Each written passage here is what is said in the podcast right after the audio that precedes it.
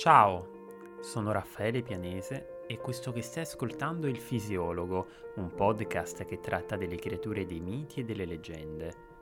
I racconti antichi sono spesso popolati di protagonisti e comparse che poco o nulla hanno di umano, figure così affascinanti da non conoscere mai tramonto. Se desidererai ascoltarmi per i prossimi minuti, ti condurrò alla scoperta dei loro segreti non mi resta quindi che augurarti un piacevole proseguimento e un buon ascolto.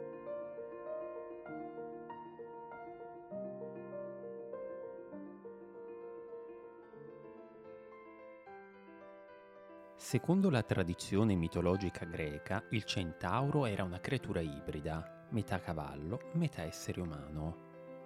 Le fonti letterarie e i manufatti artistici hanno tramandato l'immagine di una figura prestante, dotata dalla vita in giù di un robusto corpo equino, mentre il ventre, il petto, le spalle e la testa avevano i lineamenti caratteristici degli uomini.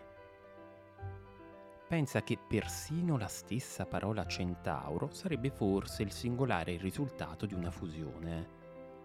Il verbo greco kenteo, traducibile con io pungo, si sarebbe legato al sostantivo tauros, che significa toro, un matrimonio linguistico bizzarro potremmo definirlo di primo acchito.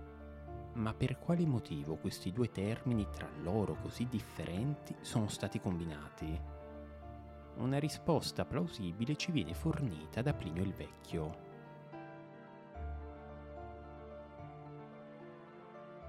Nel settimo libro della Naturalis Historia, lo scrittore naturalista romano racconta che i figli di Issione, re dei Lapiti, una tribù che viveva in una regione greca chiamata Tessaia, quando furono scorti a cavallo per la prima volta, vennero scambiati per degli esseri mostruosi, a metà tra un cavallo e un uomo. Obiettivo della cavalcata sarebbe stato quello di pungere dei tori che infestavano la regione. Se prestiamo quindi fede al discorso di Plinio, i centauri non sarebbero altro che il risultato di un'incomprensione scaturita da una forte paura o ancora da una ragguardevole distanza. Alcuni studiosi moderni suggeriscono che l'origine di queste creature sarebbe invece da ricercare altrove, più precisamente in un barbaro popolo che abitava la remota regione della Scizia, terra corrispondente all'attuale Russia meridionale. E proprio la popolazione degli sciiti, a causa delle scorribande fatte in groppa ai cavalli per le steppe dell'Asia centrale, avrebbe alimentato col passare del tempo la leggenda dei temibili centauri. Persino secoli più tardi, guerrieri come gli Unni seguiteranno a rinfocolare tale terrore nella popolazione romana terrore che non farà altro che accrescere la suggestione che ugni e cavalli, cavalieri e cavalcature apparissero come un'unica spaventevole creatura. Stando alle parole del mito, i centauri avrebbero non solo sangue regale, essendo discendenti del sovrano Tessalo Issione, ma anche divino. Loro progenitrice fu infatti Nefele, una ninfa che risiedeva nelle nuvole.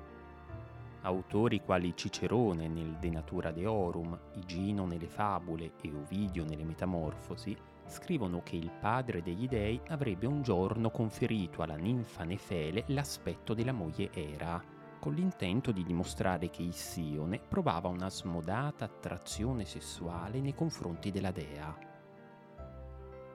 Gli eventi che seguirono alla fine diedero ragione al Signore Olimpico. Dopo che Issione giacque con Nefele sotto le sembianze di Era, Zeus punì il re della Tessaia legandolo a una ruota che girava ininterrottamente a causa delle continue raffiche dei venti. La creatura concepita da Nefele, invece, un essere mostruoso di nome Centauro, invito agli uomini e agli dei mortali, si accoppierà con delle giumente di magnesia sul monte Pelio, in Tessaia. Quest'unione darà vita alla stirpe dei famigerati centauri. In verità, come spesso capita quando si parla di alberi genealogici, non tutti sono d'accordo su chi abbia dato origine ai centauri. Gli storici Diodoro Siculo e Pausani, ad esempio, ritenevano che queste creature discendessero da Apollo, sovrano della luce solare e delle arti, e dalla ninfa Stilbe, figlia del dio fluviale Peneo. Se diamo per vera questa genealogia, i centauri sarebbero imparentati con i Lapiti, anch'essi discendenti di Apollo e di Stilbe, e contro i quali i centauri stessi combatterono. La battaglia che li vide protagonisti è passata alla storia come Centauro-Machia, una colluttazione che ebbe luogo durante il matrimonio del re dei Lapiti Pirito e di Deidamia.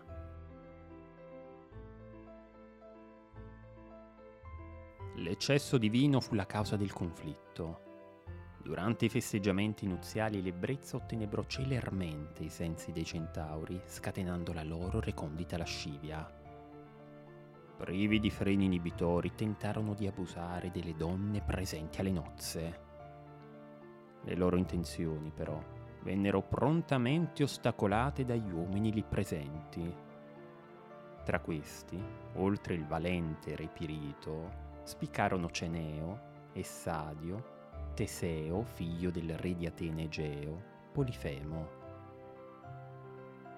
La razionalità umana, la moderazione nel bere, l'equilibrio che i greci chiamarono metriotes, ovvero il senso della misura, ebbero dunque la meglio sull'eccesso, sulla sregolatezza e sulla perdita di senno, impersonata dai feroci e lussuriosi centauri.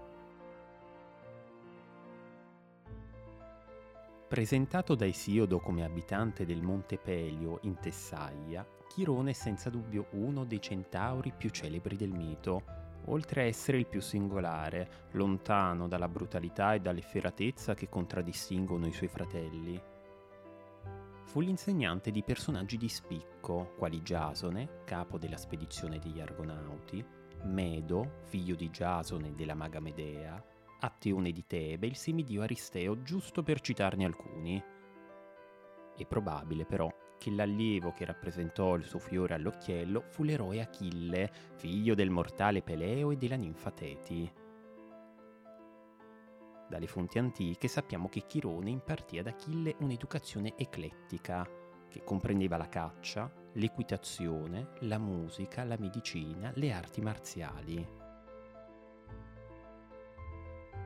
Nonostante l'importanza della figura del centauro, questi compare solo quattro volte all'interno dell'Iliade, il poema epico scritto da Omero in cui si narrano le gesta di Achille.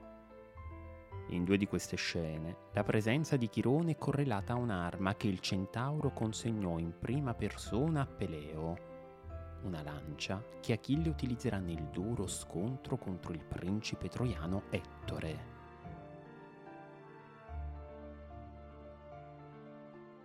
Nelle altre due scene Chirone invece è associato alla medicina. È dipinto dunque da Omero come un abile guaritore, generoso nel trasmettere le sue nozioni al prossimo. Nella prima di questi apprendiamo che il sapere medico posseduto da Chirone è passato dal centauro ad Asclepio, nume della medicina, per poi finire nelle mani di Macaone, figlio di Asclepio. Nel secondo episodio, invece, tali conoscenze sono state tramandate da Chirone ad Achille a Patroclo, proprio durante la sanguinosa guerra che imperversava sotto le alte mura di Troia. Infine, un piccolo appunto sull'etimologia del nome Chirone. Sembrerebbe derivare dal sostantivo greco keir, che significa mano, e guarda caso, molte delle abilità che il centauro insegna ai suoi studenti concernono proprio l'utilizzo delle mani. Pensiamo all'uso dell'arco, alla capacità di miscelare le erbe mediche o di suonare uno strumento musicale. È probabile che quando Achille, in seguito all'aspro litigio con Agamennone, si siederà mesto sulla riva del mare e troverà conforto nel suonare la lira, proprio tale abilità gli sia stata insegnata dal buon Chirone.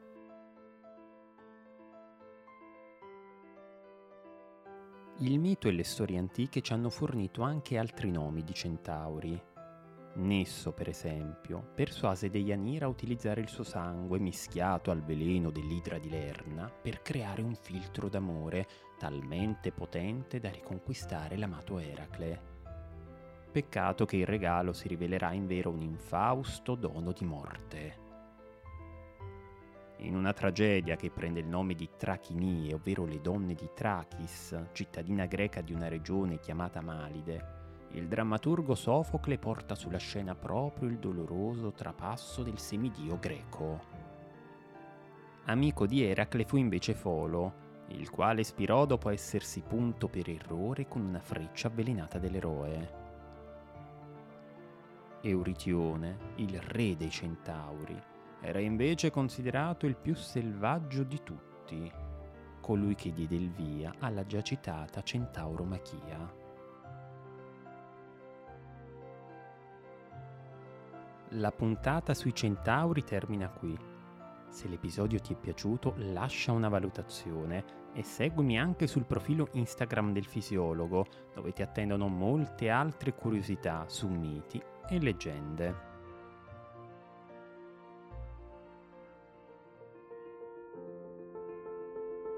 Caro ascoltatore, ti ringrazio per essere stato in mia compagnia e per aver seguito questa puntata del fisiologo. Spero che il racconto che ti ho appena narrato sia stato di tuo gradimento. Se lo vorrai, ti attenderò con piacere al prossimo episodio. A presto!